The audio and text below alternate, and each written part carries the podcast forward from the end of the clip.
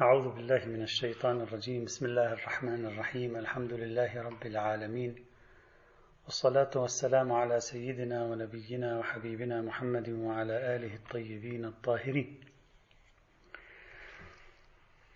ما زلنا نتكلم في النظريات التي حاولت أن تشرح ظاهرة الوحي. تحدثنا عن النظرية الكلامية ثم شرعنا في النظرية الفلسفية وفضلنا أن نفصل في النظرية الفلسفية بين ما طرحه كبار علماء المشائين وما آه، طرحته الفلسفة الصدرائية خلافا يعني لتصور أنه يمكن دمجهما معا أو الاعتقاد بأن ما قاله الملا الصدر هو بعينه ما طرحته فلسفة المشاء. وصل بنا المطاف إلى الفلسفة الصدرائية وقراءة هذه الفلسفة للوحي. وكالعادة سوف أعرض آه، تصورات هذه الفلسفة حول الوحي باختصار شديد كما فعلنا في القراءة الكلامية والقراءة المشائية. في الحقيقة الفلسفة الصدرائية واصلت طريق الفلسفة المشائية في عملية دراسة الوحي. لذلك لن نعيد ما أسلفناه مثلا على سبيل المثال ركز الملا صدر على القوة المتخيلة ركز أيضا على القوة القدسية الحدسية وأمثال ذلك ويمكنكم مراجعة كلمات الملا صدر في هذه الموضوعات في كتب عدة مثل الشواهد الربوبية مثل المبدأ والمعاد مثل تفسير القرآن الكريم وغيرها. إلا أن الفلسفة الصدرائية رغم متابعتها مسيرة الفلسفة المشائية أجرت تعديلات جوهرية هذه المرة. وهذه التعديلات الجوهرية إذا أردت أن أحللها إذا أردت أن هكذا يعني يعني أتوسم طبيعتها فإنني أخمن لا أخمن فإنني أتكهن أو يعني أدعي بأن جزءا من هذه التحولات الجذرية قد أخذتها الفلسفة الصدرائية من الفلسفة الإشراقية فيما الجزء الآخر أخذته من تجارب العرفاء والعرفان النظري. وبالتالي قامت بعملية دمج مركز مبدعة نظرية جديدة فائقة الأهمية. قبل الشروع في الحديث عن القراءة الصدرائية لموضوع الوحي يجب علي أن, أن, أن, أن أشير لكم أعزائي إلى أنه من الضروري أن نؤجل أو أن لا أدخل الآن في العرض العرفاني لما طرحه الملا صدرة لأن الملا صدرة كان لديه أيضا مقاربة عرفانية في موضوع حقيقة الوحي. سأجعل هذه المقاربة ضمن القراءة العرفانية التي سوف تأتي معنا إن شاء الله تعالى في آه، لقائنا القادم بإذن الله. سبحانه. سأركز هنا على مقولات الملا الصدرة بوصفه يعني فيلسوفا آه، متأثرا بالتجارب العرفانية متأثرا بالفلسفة المشائية متأثرا بالفلسفة الإشراقية ولديه إبداعاته الخاصة. أما هناك فسوف نرصد نظرية العرفاء وهناك سأعرض أيضا بعض كلمات الملا الصدر من حيث هو عارف وليس من حيث هو فيلسوف. سأركز هنا على الجانب الفلسفي وسأركز على جانب الامتيازات التي تفصل القراءة الصدرائية عن القراءة المشائية للوحي والقراءة الأخرى. سأجعل ذلك ضمن ما يلي.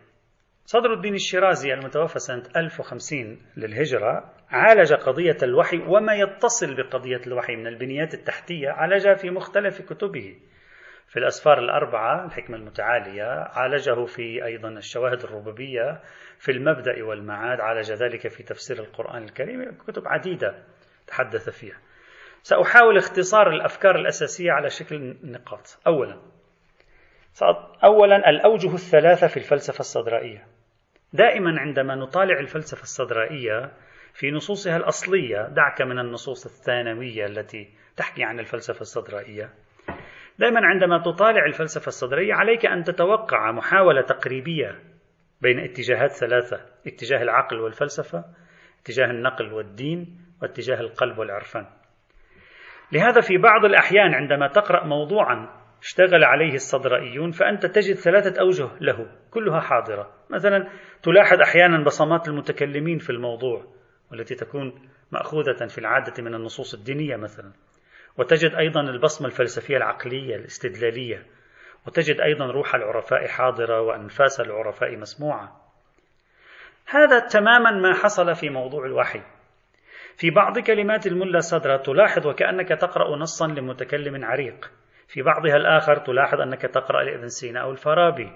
في موضع ثالث تجد بشكل واضح أنفاس العرفاء وفلاسفة الإشراق خاصة السهروردي حاضرة. إذا دائما عندما أريد أن أواجه قراءة صدرائية لموضوع معين علي أن أتوقع شيئا من هذا القبيل. هذا ليس نقدا وهذا ليس مدحا. أنا لا أقصد به لا المدح ولا أقصد به القدح وإنما أقصد به التوصيف لكي نفهم. في الوحي تجد أحيانا آه، بتعبير ملا صدر إشارة نورية آه، يعني إضاءة عرشية وتجد كلاما عرفانيا كله من أوله إلى آخره منسجم مع العرفاء مع لغتهم ومع مبانيهم.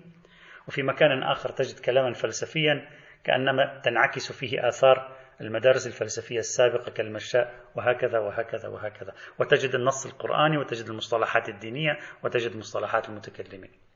إذا في موضوع الوحي نحن نواجه شيئا من هذا القبيل وعلينا أن نتوقع هذا الأمر. لكنني هنا سأركز على الجانب الفلسفي أكثر من أي جانب آخر لكن سترون الانعكاسات الكلامية والعرفانية. هذا أول. ثانيا محورية المبادئ الثلاثة عالم المثال مبدأ التطابق ومبدأ التنزل والاشتداد. تنزل مقابله الاشتداد الفلسفة الصدرائية خالفت ما مشت عليه الفلسفة المشائية من ثنائية العوالم. كان المشاؤون يعتقدون بأن العوالم تنقسم إلى قسمين العالم المجرد والعالم المادي.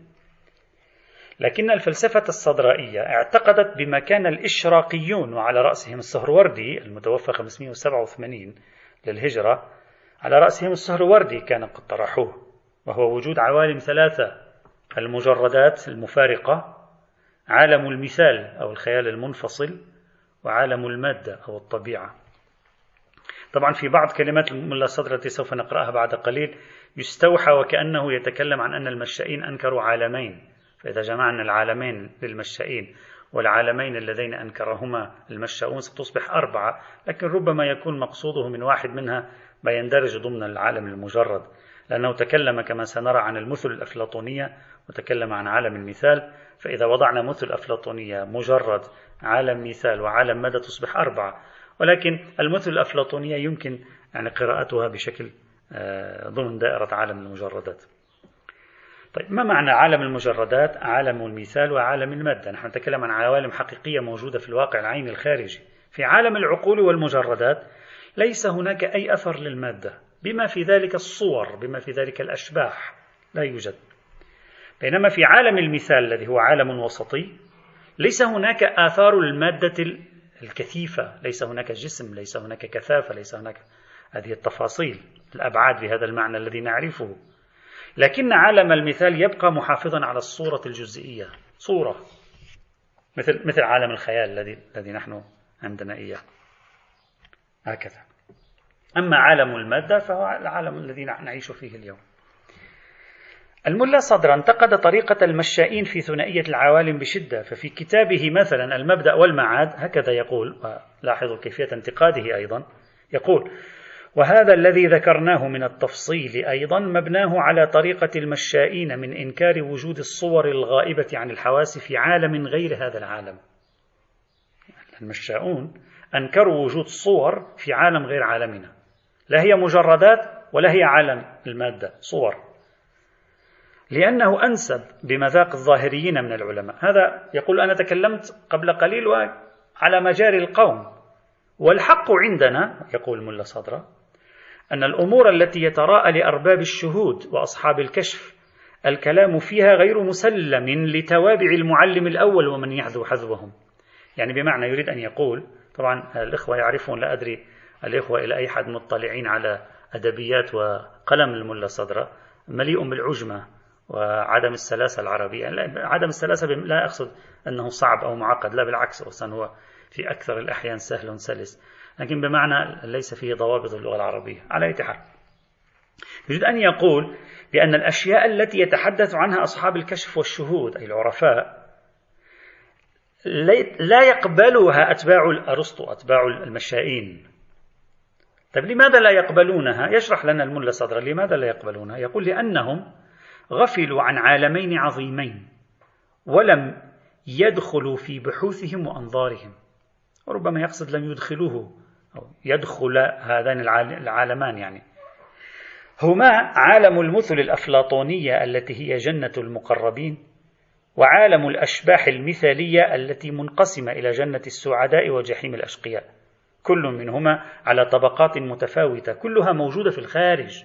يقول هذه موجودة في الخارج ولها رتب. طيب الآن نسأل الملا صدرة لماذا غفل أتباع المعلم الأول؟ لماذا غفل أتباع أرسطو؟ ولماذا غفل أتباع الفارابي؟ لماذا غفلوا عن هذين العالمين؟ بما فيهما عالم المثل عالم المثال معذرة الآن. مصب نظرنا في عالم المثال. يقول وإنما غفلوا عنها لأنه لم يسلك أحد منهم يعني من المشائين من الأرسطيين لم يسلك أحد منهم سبيل القدس سبيل التطهر ولا اشتغلوا بالرياضة والتنزيه والذي سلك منهم كان سلوكه ضعيفا. يعني الذي سلك سلوك الرياضات من أتباع العقلانيين المحض في عقلانيتهم هؤلاء كان سلوكه ضعيفا. ومن سلك إما من مرشد متأله أو بتأييد إلهي إلهي غريب إذا أحد منهم سلك بسبب مرشد متأله ساعده أو بتأييد إلهي غريب نزل عليه يقول هذا وقع على الندرة. هذا وقع على الندرة. إلى آخر كلامه. إذا الملا صدر في هذا النص في كتاب المبدأ والمعاد ينتقد على المشائين إنكار وجود عالم الصور الغائبة عن الحواس بوصفه عالما حقيقيا. ينتقد عليهم من جهة إنكار عالم المثل الأفلاطونية ومن جهة ينتقد عليهم إنكار عالم الأشباح المثالية. فإذا الثنائية المشائية اترك الآن المثل الأفلاطونية يقابلها ثلاثية صدرائية وكلها داخلها رتب. تبدأ علوا من عالم العقول والمجردات تنزل إلى عوالم المثال تنزل إلى عوالم إذا صح التعبير المادة وإذا أخذت واجب الوجود تبارك وتعالى فإن العوالم ستصبح أربعة إذا هذا مبدأ أساس الآن سيغير مسار البحث في قضية الوحي ما هي العلاقة بين هذه العوالم؟ إذا سألتك سؤالا ما هي العلاقة بين هذه العوالم الثلاث أو الثلاثة؟ أولا هذه العوالم الثلاثة ثمة علاقة علية وإحاطة بينها بمعنى عالم المجردات هو العلة هو واسطة الفيض للعوالم التي تحته هو المحيط بها. من جهة ثانية كل وهذه نقطة مهمة ما في العالم الأدنى موجود في العالم الأعلى. وهذا هو مبدأ المحاكاة وهذا هو مبدأ المحاكاة. أو مبدأ التطابق كما عبرت عنه في العنوان الأول. ماذا قلت في العنوان قبل قليل؟ قلت محورية المبادئ الثلاثة عالم المثال شرحنا عالم المثال. مبدأ التطابق اللي هو عبارة عن مبدأ المحاكاة. ما معنى مبدأ المحاكاة؟ بمعنى أن الوجود في العالم الأعلى وجود جمعي بينما الوجود في العالم الأدنى كالمادة وجود متفرق متشظن وهذا كان ابن سينا يصرح به. ابن سينا في كتاب الإشارات والتنبيهات يقول الجزئيات منقوشة في العالم العقلي نقشا على وجه كلي ما معنى هذا الكلام؟ معنى هذا أن مبدأ تطابق العوالم أو مبدأ المحاكاة الذي تحدث عنه صدر الدين الشيرازي وغير صدر الدين الشيرازي مرارا وتكرارا هو مبدأ يحكي عن طبيعة العلاقة بين هذه العوالم. هذه العوالم ليست منفصلة عن بعضها. ليست بمعنى أحدها يوجد الآخر فقط وإنما أحدها صورة للآخر. أحدها انعكاس للآخر. الآخر هو الأول برتبة وجودية ثانية. الثاني هو الأول برتبة وجودية أخرى. ولذلك يقول الملا صدرة في كتاب المبدأ والمعاد يقول وهو يتحدث عن الرؤية الصادقة. يقول فإذا وجدت يعني النفس وجدت فرصة الفراغ وارتفعت عنها الموانع. الحجب. استعدت الاتصال بالجواهر الروحانية الشريفة العقلية التي فيها في تلك الجواهر العقلية في عالم المجردات ما فيها؟ نقوش جميع الموجودات كلها. المعبرة عنها في الشرع هذه العوالم العقلية باللوح المحفوظ أو الجوهر النفسية والقوى الانطباعية من البرازخ العلوية التي فيها صور الشخصيات المادية والجزئيات الجسمانية. إلى أن يقول أن لكل معنى عقلي من عالم الإبداع صورة طبيعية في عالم الكون إذ العوالم متطابقة. هذا مبدأ التطابق مبدأ المحاكاة. كل شيء في الأعلى له صورة في الأدنى. كل صورة في الأدنى كل شيء في الأدنى له أصل منقوش على وجه مكثف كلي في العالم الأعلى. كذلك في كتابه الحكمة المتعالية يقول ملا صدرة إن العوالم متطابقة والنشأة متحاكية. كل ما يعرض في أحد العوالم ينشأ منه ما يوازنه ويحاكيه في عالم آخر. إذا الملا صدرة هنا يكشف لنا أن ما في العالم العقلي يتنزل هذا الوجود الذي في العالم العقلي يتنزل ليظهر بشكل آخر في العالم المثالي يتنزل ليصل إلى العالم المادي فيظهر في شكل المادة. فالتطابق مبدأ أساس هنا في الفلسفة الصدرائية يجب أن لا نغفله وبه انتبهوا جيدا أعزائي به تحمي الفلسفة الصدرائية ليس فقط الوحي الوحي وأمور أخرى عديدة من مشاكل عويصة اعتقد الصدرائيون أن الفلسفة المشائية وقعت فيها. لا أريد أن أذهب ما هو الأساس الذي يدفعهم إلى الحديث عن العوالم الثلاثة ويدفعهم للحديث عن مبدأ التطابق والمحاكاة؟ وهو, ما وهو نظريتهم في أصالة الوجود ثم نظرية المش... الصدرائية في الوحدة التشكيكية في الوجود وأن الوجود واحد وغاية الأمر له رتب وهذه الرتب ليس فيها فواصل. ولا توجد فراغات. فدائما كل رتبة أخف رتبة منها بدرجة بسيطة جدا تظهر رتبة أخرى. يعني يظهر وجود تجل آخر. وهكذا. وبإمكانكم أن تراجعوا كتبهم الفلسفية في هذا السياق. طبعا الاستثناء الوحيد الذي وهذا ليس فقط هذا الذي أقوله ليس فقط ملا صدرة بإمكانكم مراجعة آه، قبل الملا صدرة وبعد الملا صدرة مبدأ التطابق بين العوالم. ممكن تراجع القيصري في شرح فصوص الحكام ولا هذا السبزواري في شرح الأسماء الحسنى وغيرهم. الاستثناء الوحيد الذي يظهر من الملا صدرة أنه يعني يتكلم يشير إليه هنا في معنى مبدأ التطابق هو الخيال المتصل الإنساني. الخيال الإنساني يمكنه تصوير صور لا واقع لها لا يوجد لها مطابق في العوالم الأخرى. سيأتي بعد قليل الحديث عن هذه النقطة. طيب بهذا جمعت الفلسفة الصدرائية بين مبدأ التطابق من جهة ومبدأ العلية من جهة ثانية. التطابق لا يعني أن عالم المادة هو بعينه عالم المجردات. يظل عالم المادة معلولا وخاضعا لعالم العقول المفارقة المجردة. لكنه يحاكيه. ما معنى يحاكيه؟ يعني هو بعينه لكن في رتبة وجودية ثانية. أدنى. فالشيء إذا صح التعبير الشيء في العالم المجرد إذا ظهر أو تنزل في عالم المثال المنفصل كان بعينه على شكل صورة. وهكذا عندما يتنزل أكثر في عالم المادة يظهر على شكل محسوسات. طبعا واضح أعتقد بالنسبة لكم جميعا يعني عندما تقرؤون هذه الكلمات في الفلسفة الصدرائية كيف أن الفلسفة الصدرائية قد تأثرت كثيرا هنا بالعرفان النظري وأخذت بمبدأ التجلي والتنزل في علاقة العوالم بعضها ببعض متأثرة بالخصوص بابن عربي. وعليه طرح هذه المقولات أعني عالم المثال مبدأ التطابق والحكاية مبدأ التجلي والتنزل وأمثالها تعتبر هذه المقولات بالنسبة للعرفاء والصدرائيين والإشراقيين معا. هذه يمكن بالنسبة إلينا شوية كلمات سهلة لكن بالنسبة لهم بمثابة فتوحات علمية. إذ يرى أنصار الفلسفة الصدرائية أنها حلت لغز الوحي وتخطت أخطاء المشائين فيه. إذا في النقطة الأولى تحدثت عن الأبعاد الثلاثة في المقاربة الصدرائية للوحي البعد الكلامي البعد الفلسفي والبعد العرفاني. في النقطة الثانية تحدثت عن المبادئ الأنطولوجية الثلاثة مبدأ المثال مبدأ التطابق والمحاكاة ومبدأ التنزل ليقابله الاشتداد. الشيء الضعيف في الأسفل عندما يصعد إلى الأعلى يشتد. يعني هو نفسه في الأعلى يكون مشتد مشتد بمعنى شدة وجودية هنا. طيب. النقطة الثالثة. البعد الأنفسي في الفلسفة الصدرائية أو ما سأسميه مبدأ الموازاة.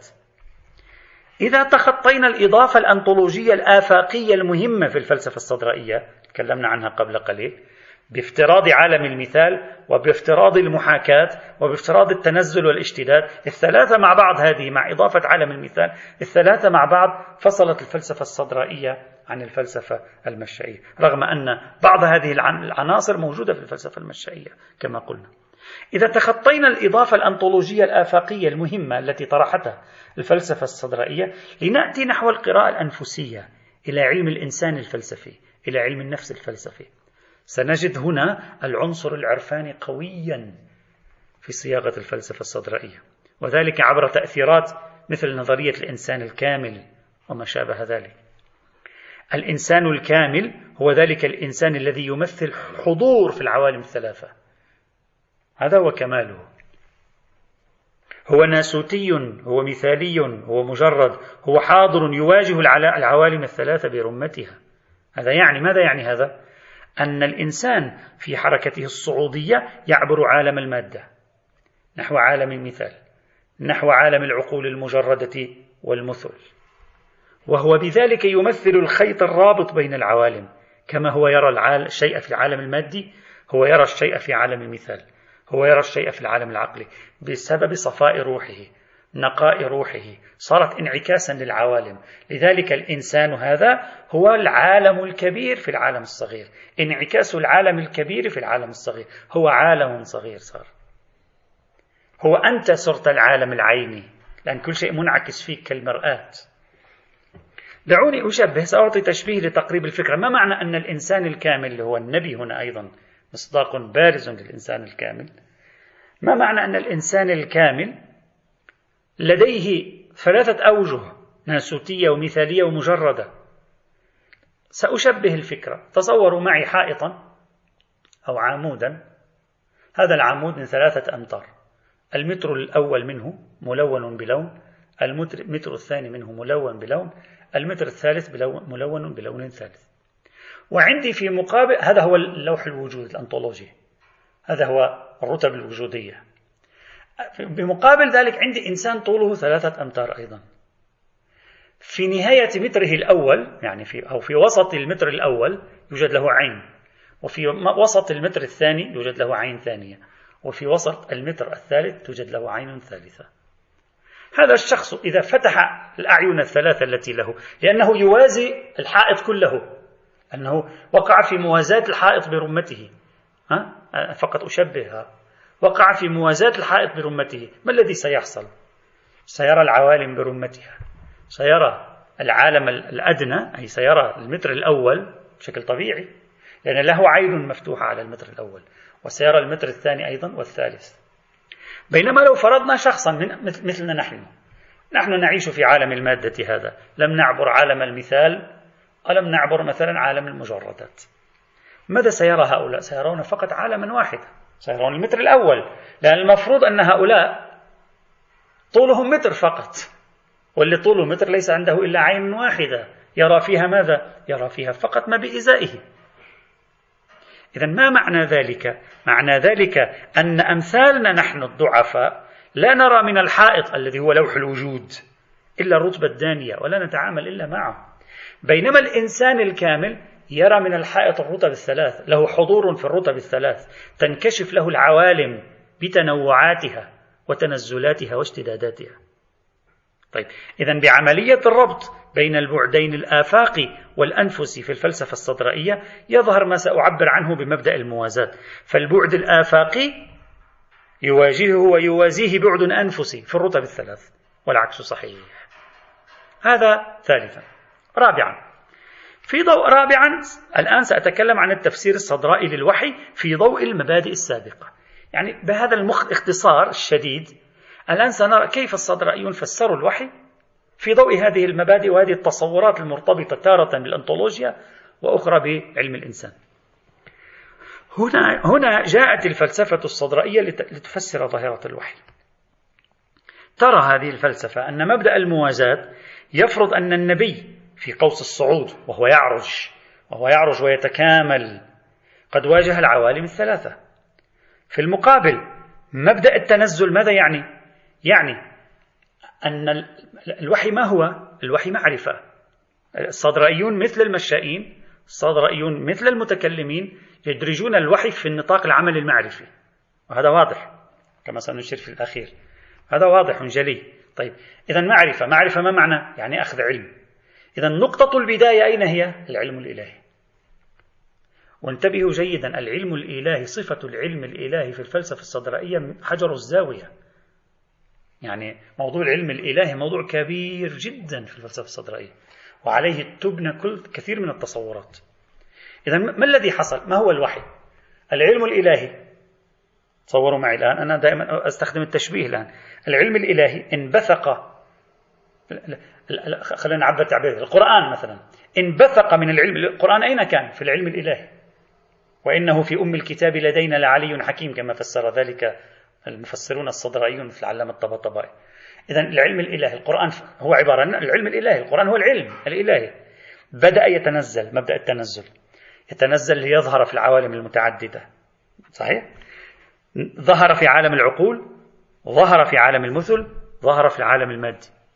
في هذه العوالم الثلاثة كان النبي يواجهه في عالم العقول حصل الوحي للنبي بطريقة لا علاقة لها. لا يوجد مادة ولا يوجد صوت ولا توجد صورة ولا توجد أشباح إنما معقولات كلية. كيف؟ عبر الاتحاد بالعقل الفعال أو بغيره. تلقي الحقائق المعقولة المجردة بدون جزئيات. انتبه بدون جزئيات بدون صور بدون معلومات تفصيلية جزئية فلان ذهب وفلان جاء. بدون أي شيء من هذا. الحقائق المعقولة. نفس هذا العلم الإلهي هو يذهب نزولا في رحلة القرآن بدأ برحلة رحلة نزولية عبر عالم المجرد عالم مجردات برتبه وصولا إلى عالم المثال. في عالم المثال أيضا واجهه النبي. فظهر ذلك الوحي القرآن نحن نعبر والملاك معه ظهر حقيقيا في عالم الصور والأشباح. ظهر في عالم المثال له حظ وجودي في عالم المثال. النبي حيث هو موجود في عالم المثال وين موجود في عالم المثال؟ بالقوة المتخيلة البارعة التي يملكها. لا المتخيلة التي تصنع الصور المتخيلة البارعة في التقاط الصور صور عالم المثال. قدرة الالتقاط هائلة عندها بسبب تحررها من سلطة الحس. إذا النبي أيضا أخذ نسخة ثانية من القرآن نسخة وجودية ثانية من القرآن في عالم المثال. نأتي بعد أيضا. تنزل أيضا صار القرآن في عالم المادة على شكل حروف أصوات كلمات نحن اليوم نسمعها ونراها أيضا. فالملاك والقرآن كأنما تجسدا أي تنزلا من رتبة المعقولية التامة إلى رتبة المثال المنفصل وهكذا. إذا نحن هنا أمام ظاهرة تجسد الروح إذا صح التعبير. من هنا الشيخ مرتضى مطهري يتحدث عما يسميه الشعور الخاص أو الحس الباطن الذي يحظى به الأنبياء ويعتبره شعور يتجاوز العقل ويفتح آفاق الغيب. ويشرح المطهري ذلك بنفس الطريقة الصدرائية طبعا بأسلوبه الخاص أيضا.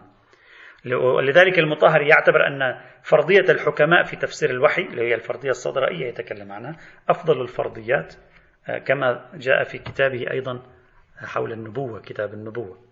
إذا بهذه الطريقة تخطط الفلسفة الصدرائية مشكلة المتخيلة الفارابية التي يبدو أنها تورطت في افتراض أنه لا واقعية لما رآه النبي وإنما ما رآه النبي محاكاة مصطنعة ابتكرتها قوته المتخيلة المتصلة. الآن الصدرائيون ماذا يقولون؟ يقول لا هذا الخيال صار منفصل ليس متصل. عالم اسمه عالم المثال تجلت فيه تلك الصور. فأدركها النبي في عالمها. ولهذا لم يرى الذين من حول النبي ما رآه النبي. لماذا؟ لأنهم كانوا أسرع عالم المادة. من هنا استبدلت الفلسفة الصدرائية فكرة الارتباط بالنفوس السماوية تكلم عنها الفارابي وابن سينا لأخذ الصور الجزئية استبدلوها بفكرة الاتصال بعالم المثال المنفصل. سأتوقف الآن عند بعض النصوص للملا صدرة. ضروري جدا نأخذ بعض نصوصي وأشرح النصوص أعلق عليها وأشرح حتى نفهم الفكرة بشكل نهائي.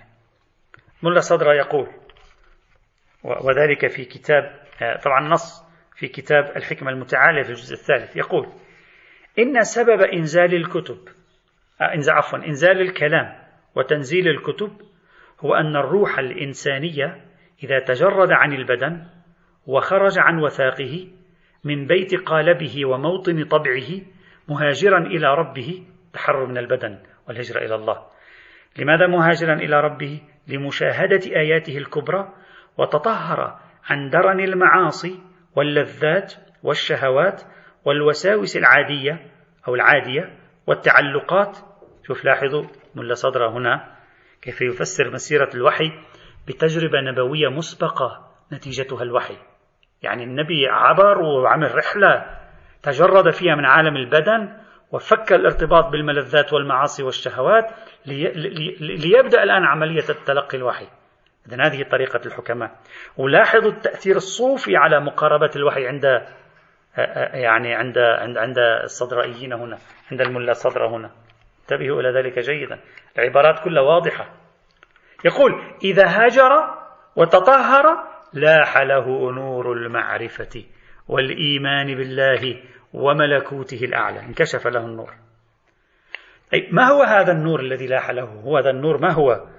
يقول وهذا النور إذا تأكد وتجوهر كان جوهرا قدسيا.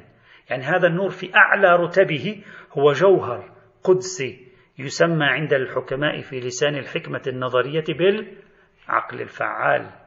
وفي لسان الشريعة النبوية بالروح القدسي. لاحظوا هنا مجددا أعزائي كيف أن الملا صدر يمارس عملية مزاوجة بين الدين والفلسفة. عندما يسقط التعبير الروح الورد, الوارد في الشريعة النبوية على العقل الفعال الوارد في الحكمة النظرية. واضح هذا الأمر فعله من قبل حاوله من قبل كما رأينا من؟ الفارابي. طيب ثم يقول ملا صدر وبهذا النور الشديد. الآن علاقة النبي مع من؟ علاقته مع عالم العقول الآن مع العقل الفعال. وبهذا النور الشديد العقلي يتلألأ فيه أسرار ما في الأرض والسماء.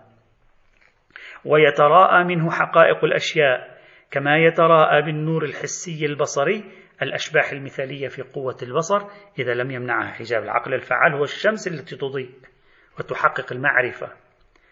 يعني هذا شرحي أنا. الشمس التي تضيء. ثم يقول والحجاب ها هنا هو آثار الطبيعة وشواغل هذا الأدنى. لاحظوا أيضا النزعة الصوفية العرفانية. إلى أن يقول فإذا أعرضت النفس عن دواعي الطبيعة وظلمات الهوى والاشتغال بما تحتها من الشهوة والغضب والحس والتخيل وتوجهت وولت بوجهها شطر الحق وتلقاء عالم الملكوت الأعلى اتصلت بالسعادة القصوى. فلاح لها سر الملكوت وانعكس عليها قدس اللاهوت إلى أن يقول ثم إن هذه الروح إذا كانت قدسية شديدة القوى قوية الإنارة لما تحتها لقوة اتصالها بما فوقها فلا يشغلها شأن عن شأن ولا يمنعها جهة فوقها عن جهة تحتها فتضبط للطرفين وتسع قوتها الجانبين ما معنى ذلك؟ يعني هذه الروح النبوية إذا كانت قوية إلى حد لديها قدرة على أن يكون لها الصلة بعالم الملك وعالم الملكوت في نفس الوقت. لا يشغلها شأن عن شأن. بالنسبة إلينا نحن المساكين نحن إذا انشغلنا بعالم المادة غاب عنا عالم الملكوت. ويمكن واحد إذا بلغ عالم الملكوت ما يقدر يجمع مع عالم المادة فيغيب في الملكوت ويغشى فلا يرى عالم المادة. أما هذه الروح القوية العالية هذه شديدة القوة هذه تستطيع أن تجمع. هذا الذي قلته آه، عمود وفي مقابله إنسان ثلاثة أمتار في لحظة واحدة يفتح عينيه الثلاثة. وتسع قوتها الجانبين لشدة تمكنها في الحد المشترك بين الملك والملكوت. لا كالأرواح الضعيفة التي إذا مالت إلى جانب غاب عنها الجانب الآخر. وإذا ركنت إلى مشعر من المشاعر ذهلت عن المشعر الآخر. طيب فإذا توجهت هذه الروح القدسية التي لا يشغلها شأن عن شأن ولا يصرفها نشأة عن نشأة. واضح هنا أن آه، الملا صدر يركز على مفهوم الحضور ونفي الغيبة. يعني يريد أن يقول اتصال بعالم لا يفرض غيبوبة عن عالم الآخر. طيب. إلى أن يقول ولا يصرفها نشأة عن نشأة وتلقت المعارف الإلهية بلا تعلم بشري بل من الله يتعدى تأثيرها إلى قواها ويتمثل لروحه البشري صورة ما شاهدها بروحه القدسي الآن ما شاهده بروحه القدسي الآن يتمثل له صورته صورته. ذاك ما شاهده في الروح القدسي له صورة في العالم الأدنى. تتمثل هذه أيضا للنبي. لأن النبي لديه القدرة على ماذا؟ على أن يكون له حضور في العوالم. وتبرز منها إلى ظاهر الكون. فيتمثل للحواس الظاهرة سيما السمع والبصر لكونهما أشرف الحواس الظاهرة. فيرى ببصره شخصا محسوسا في غاية الحسن والصباحة ويسمع بسمعه كلاما منظوما في غاية الجودة والفصاحة. فالشخص هو الملك النازل هذا الشخص الذي يراه هو نفسه الملك. فالشخص هو الملك النازل بإذن الله الحامل للوحي الإلهي. طبعا هذه تعبير النازل بعدين رح نشوف ملا صدرة ماذا سيقول. يقول مش أنه نازل يعني انتقل من مكان إلى مكان. لا لا ما هي نفسها هذا له انعكاسات في العوالم. هو نفسه له انعكاسات في العوالم. النبي لما تلقى الوحي من العالم الأعلى بسبب فتح أعينه على العوالم الأخرى لما اتصل بالعالم الأعلى تلقى الوحي تلقى أيضا في عالم المثال الصورة المثالية لذلك المعقول. وتلقى في عالم المادة الصورة المادية لذلك المثالي. وهكذا. إذا انتبهوا. فالشخص هو الملك النازل بإذن الله الحامل للوحي الإلهي. والكلام هو كلام الله تعالى. وبيده لوح فيه كتاب وكتاب الله. يراه النبي. هذه تجليات عالم المثال. وهذا الأمر المتمثل بما معه أو فيه ليس مجرد الصورة خيالية. الآن يريد أن يطعن به بعض المشائين ليس صورة خيالية لا وجود لها في خارج الذهن والتخيل. الآن الملا صدرة يفصل نفسه عن الخيال المتصل. لا يريد أن يجعل كل هذا هذه الأحداث موجودة في داخل نفس النبي فقط. لا يريد أن ينتقد المشائين ليؤسس الخيال المنفصل ويجعل هذه الأحداث بإزاء النبي في عالم منفصل. وهو عالم المثال المنفصل. ليست هذه صورة خيالية. يقول لا وجود لها في خارج الذهن والتخيل كما يقوله من لا حظ له من علم الباطن ولا قدم له في أسرار الوحي والكتاب كبعض أتباع المشائين. معاذ الله عن هذه العقيدة الناشية عن الجهل بكيفية الإنزال والتنزيل. هذا كلام نص مهم وأساسي للملا صدر في كتاب المبدأ والمعاد عفوا في كتاب الحكمة المتعالية في الجزء الثالث صفحة 24 إلى 26 في موضع آخر نص آخر أيضا سوف يكشف لنا الصورة. يتحدث ملا صدر عن الملائكة. ماذا يقول؟ يقول إذا اتصلت الروح النبوية بعالمهم عالم الملائكة. إذا اتصلت الروح النبوية بعالمهم عالم الوحي الرباني. ماذا يحصل لهذه الروح؟ كان يسمع كلام الله وهو إعلام الحقائق بالمكالمة الحقيقية. ملا صدر يعتبر أن إدراك يعني الاتصال بالعلم الإلهي في أعلى الرتب هو الكلام الحقيقي يعني لأن شدة الشيء من سنخه لأن الكلام كل يصبح حقيقيا عندما يشتد وأعلى رتب الكلام هي في تلك العوالم لأن شدة الشيء من سنخه بخلاف ضعفه كما تقول القاعدة الفلسفية إذا ما هي المكالمة الحقيقية؟ إعلام الحقائق عبر ماذا؟ وهي الإفاضة والاستفاضة في مقام قاب قوسين أو أدنى وهو مقام القرب ومقعد الصدق ومعدن الوحي والإلهام. وهو الكلام الحقيقي كما نرى. هو الكلام الحقيقي. واضح أن الملا صدر هنا يعتبر المكالمة مع الله في وجودها الأعلى يعني الاتصال النبوي الذي يقع في عالم العقول المجردة هو المكالمة الحقيقية نظرا لمبدأ الاشتداد. ثم يقول وكذلك إذا عاشر النبي الملائكة الأعلين يسمع صريف أقلامهم وإلقاء كلامهم وكلامهم كلام الله النازل في محل معرفتهم وهي ذواتهم وعقولهم لكونهم في مقام القرب. ما هو كلام الملائكة؟ ما عندهم كلام آخر هو نفس كلام الله لكن في رتبة وجودهم. وقد حكى النبي صلى الله عليه وعلى آله عن نفسه كما روى ليلة المعراج أنه بلغ إلى مقام كان يسمع فيه صريف أقلام الملائكة. ثم إذا نزل إلى ساحة الملكوت السماوي يتمثل له صورة صورة ما صور ما عقلها وشاهدها في لوح نفسه الواقعة في عالم الألواح القدرية السماوية. ثم يتعدى منه الأثر إلى الظاهر وهي حينئذ يقع للحواس شبه دهش ونوم إلى أن يقول لا جرم إذا خاطبه الله خطابا من غير حجاب خارجي سواء كان الخطاب بلا واسطة أو بواسطة الملك واطلع على الغيب فانطبع في فص نفسه النبوية نقش الملكوت وصورة الجبروت فكان يتشبح له. مثال من الوحي وحامله إلى الحس الباطن. في الحس الباطن عند النبي يظهر الشبح. الوحي ومن يحمل الوحي. فينجذب قوة الحس الظاهر إلى فوق. يعني حسه الظاهر يريد أن يرى ما في الحس الباطن. ويتمثل لها صورة غير منفكة عن معناها وروحها الحقيقية. مش صورة مخترعة نحن نخترعها بخيالنا. صورة تعبير آخر عن ذلك الواقع الحقيقي. لا كصورة الأحلام والخيالات العاطلة عن المعنى. طبعا واضح أن الملا صدر هنا يريد تحييد الصور والخيالات عن البعد غير الحقيقي. ثم يقول فيتمثل لها حقيقة الملك بصورته المحسوسة.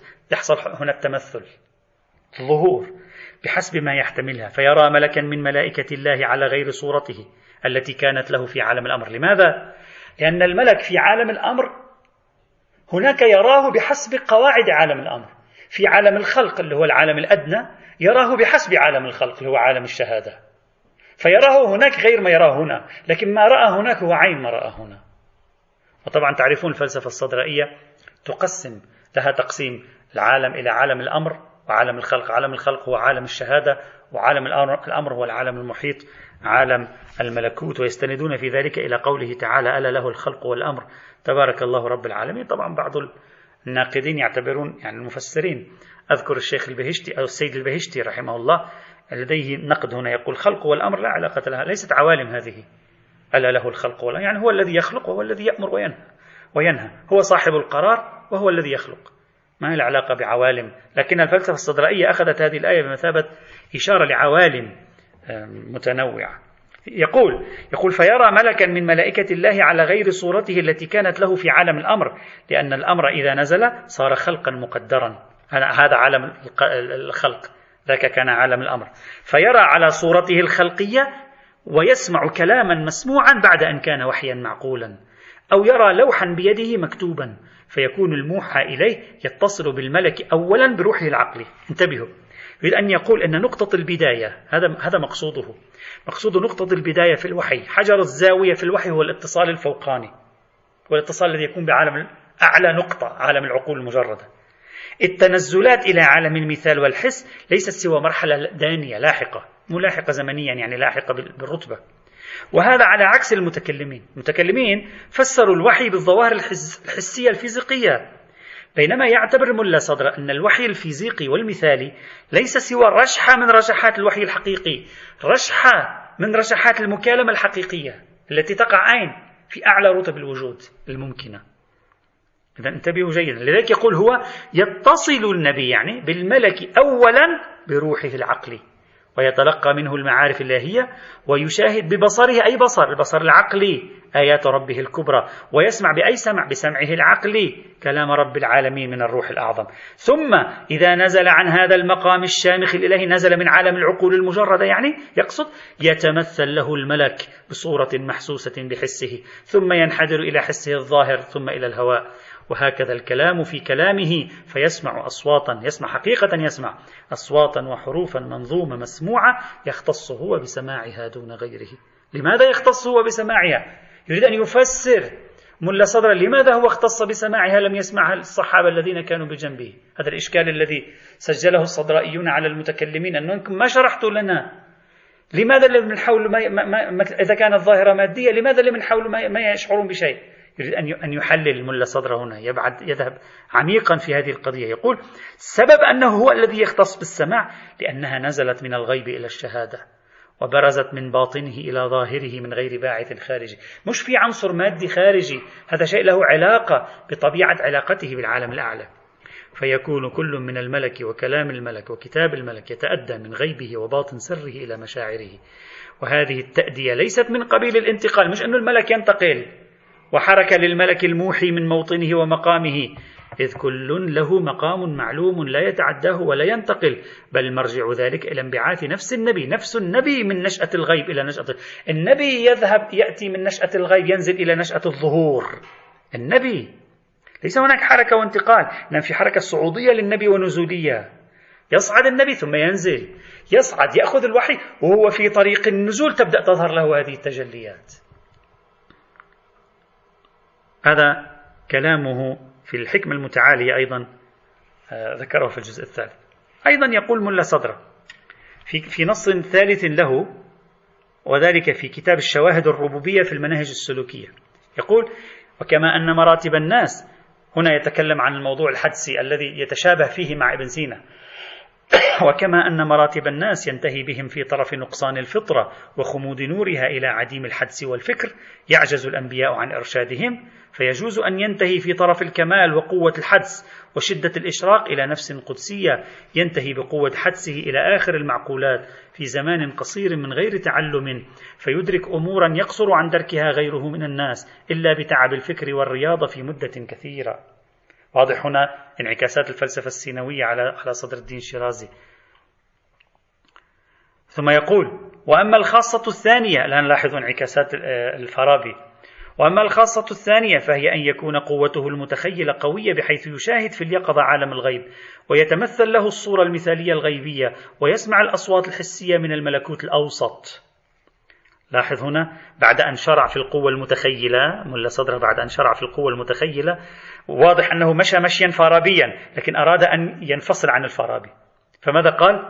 يسمع الصور ويرى يسمع الأصوات ويرى الصور المثالية. وين؟ في الملكوت الأوسط. عالم المثال وأمثاله. في مقام يقول ويسمع الأصوات الحسية من الملكوت الأوسط في مقام هرقليا هرقليا أو غيره. هرقليا هذا المصطلح له أصول عبرية. في الحقيقة مصطلح من أصل عبري. يقال أول من استخدمه في, في الإسلام هو السهروردي في, في صاحب الفلسفة الإشراقية. لكن الملا صدر يقصد منه كما يرجح الباحثون ما يسمى مدينة من مدن عالم الأفلاك المثالي. مدينة من مدن عالم الأفلاك المثالي يعني مدينة من مدن عالم المثال. وهذا المصطلح بالمناسبة استخدمه الشيخية أيضا عندما تحدثوا عن المهدوية وعالم الرجعة. هذا هذه المدينة هي التي يكون فيها الرجعة والمهدوية على أي حال. فيقول ملا صدرة فيكون ما يراه ملكا حاملا للوحي ويكون ما يسمعه كلاما منظوما من قبل الله تعالى أو كتابا في صحيفة. إلى آخر كلامه.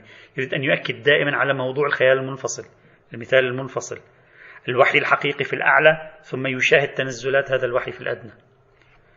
أيضا في نص يعني آخر أيضا ما قبل الأخير أريد أن أختم به يعني النصين.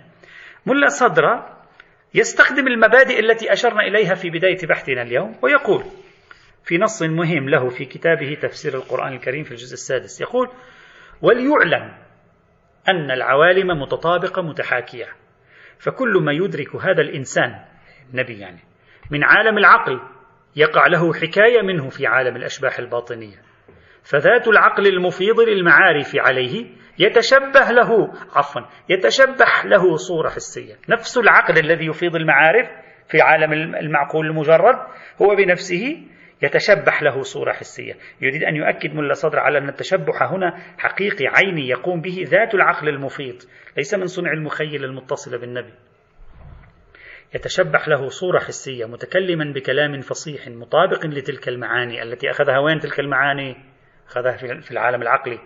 مطابقة البدن للروح واللفظ للمعنى فيكون الصورة المحاكية للجوهر الشريف العقلي هو الملك الذي يراه النبي. يعني الملك اللي بيشوفه النبي هو, هو الصورة التي تحاكي الجوهر العقلاني العقل الفعال مثلا.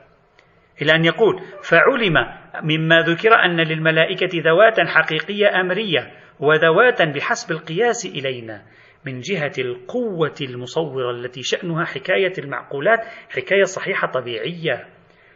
آه. ما معنى هذا الكلام؟ دعوني أقرأ هذا السطر. وكذا للقرآن حقيقة معقولة لا يطلع عليها أحد إلا من شاء الله تعالى وحقيقة بالقياس إلى مداركنا وحواسنا. هذه الجملة سأسميها بالفصل شبه الكانطي الذي يقدمه لنا الملا صدرة. كانطي نسبة إلى عمانويل كانت الفيلسوف الألماني المشهور. هذا الفصل شبه الكانطي بالغ الأهمية عند الصدرائيين وحتى عند العرفاء. هو يقول بأن القرآن هو عين العلم الإلهي الذي لا يبلغه أحد. لكن القرآن في أفق مداركنا نحن نرى القرآن الذي في أفق مداركنا. يعني إذا أنا أفق مداركي هو المادة أنا أرى نسخة القرآن التي أقرأها أمام عيني كلمات. إذا أفق مداركي أعلى أرى نسخة أعلى. إذا أفق مداركي أعلى أرى نسخة أعلى. لاحظوا؟ إذا ما أرى من القرآن في الحقيقة هو ما يظهر في أفق مداركي. أما القرآن الأصلي إذا صح التعبير اللي هو في أعلى الرتبة الوجودية هذا هو العلم الإلهي لا يدركه أحد. مختص بالله سبحانه وتعالى. يشبه يشبه الملا صدر بنفسه هنا. يقول كما أن للحق تعالى يعني الله ذاتا أحدية لا يكتنهها أحد غيره وذاتا متصفة بالإضافات والاستواء على العرش. يعني الذات الإلهية لا نعرفها نحن الأحدية. لكن ذاته في مقام الأسماء والصفات والتجليات. نعم نحن ندركها. تتراءى لنا تظهر في مداركنا. نحن نرى الله في العالم في هذا الوجود بحسب رتبتنا من الرتب الوجودية هذه.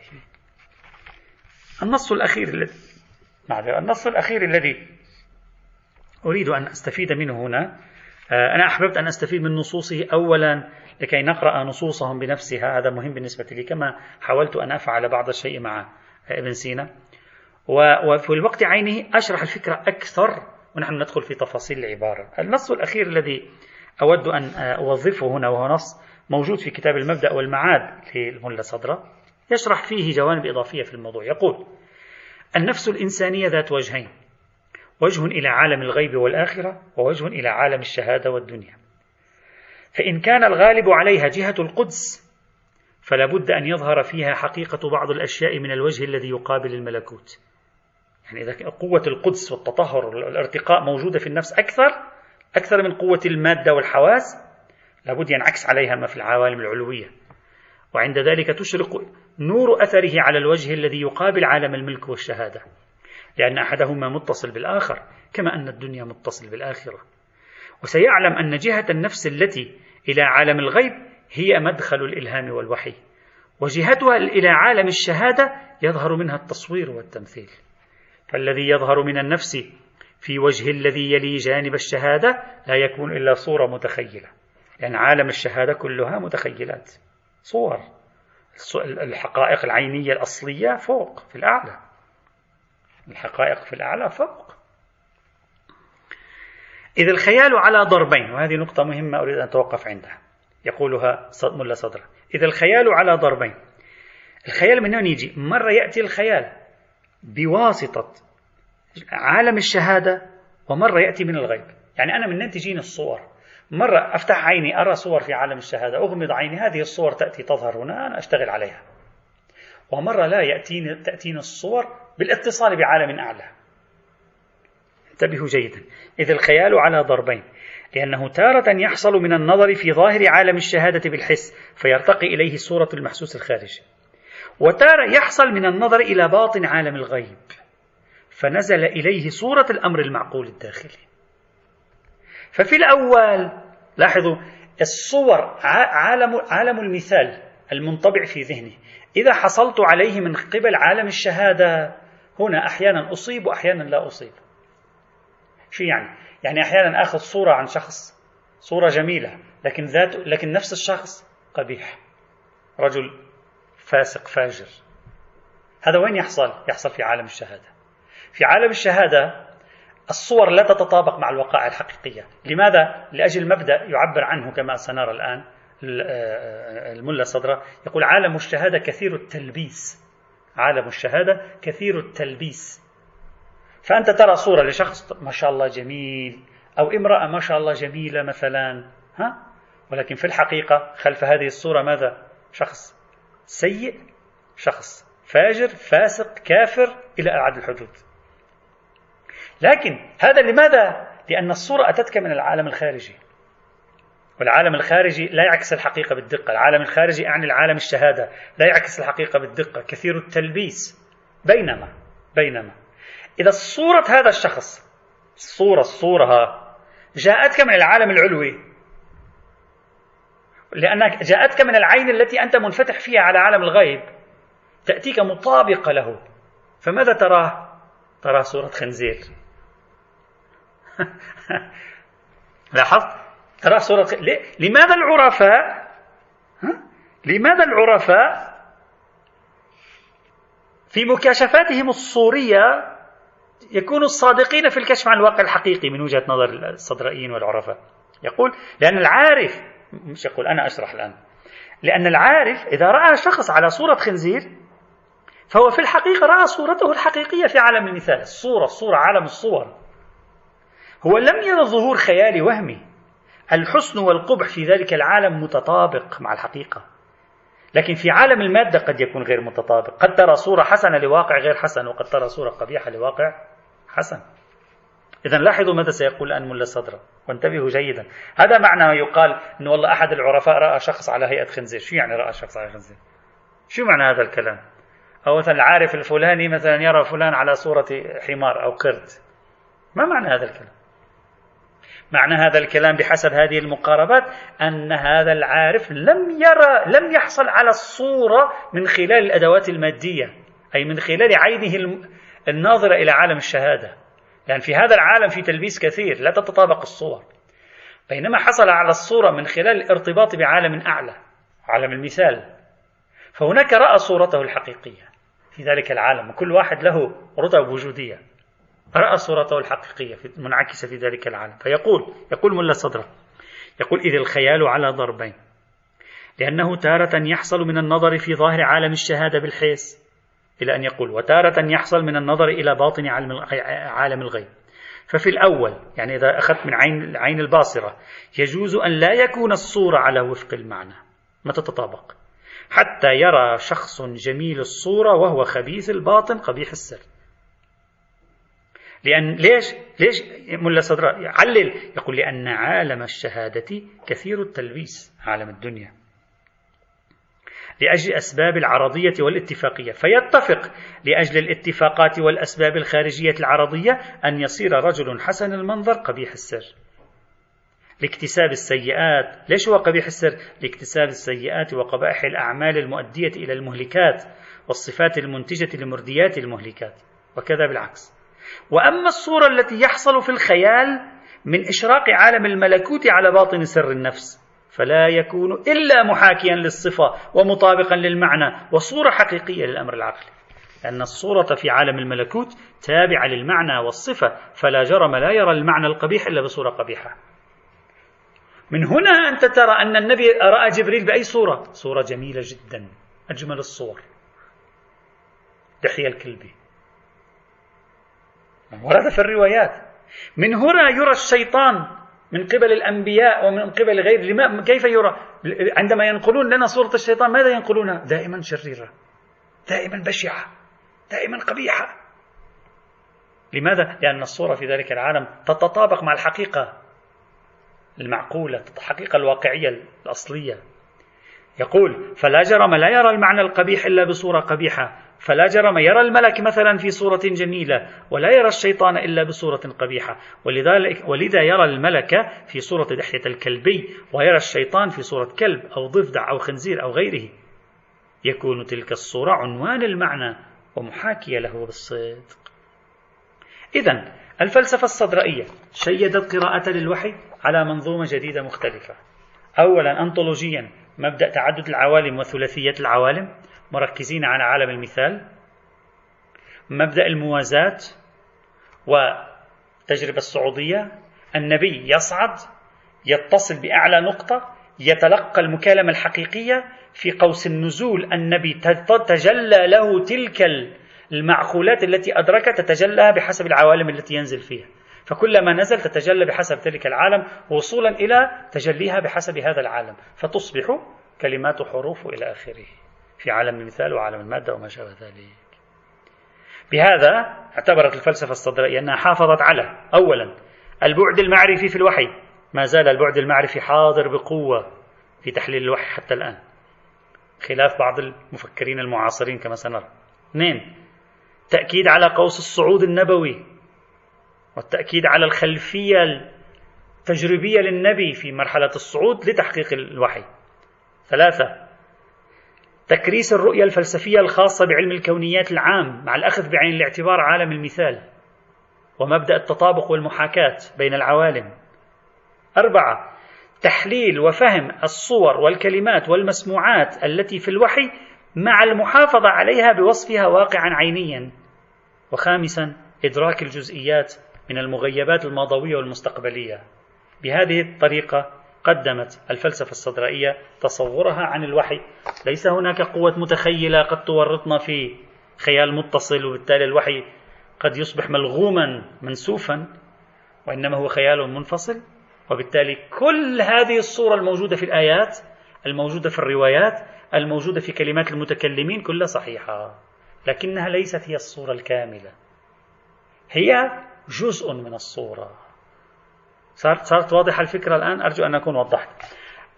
في في المحاضرة القادمة سأتكلم عن بعض المداخلات على الفلسفة الصدرائية ونبحث في الفلسفة في القراءة العرفانية اللي هي يعني لها شبه ليس بالبسيط بالقراءة الصدرائية. آه، وبالتالي بعد أن نذكر المداخلات على الفلسفة الصدرائية ونذكر القراءة العرفانية أعتقد ستصبح صورة الوحي في التصورات الفلسفية والعرفانية أكثر وضوحا وتميزاتها أكثر. وصورة الوحي في الفلسفة الصدرائية بالخصوص ستصبح أجلى إن شاء الله تعالى. أرجو أن أكون قد تمكنت بتبسيط بالغ وبشكل مختصر من عرض جزء أساسي من الصورة التي يطرحها الصدرائيون في تفسير حقيقة الوحي. والحمد لله رب العالمين.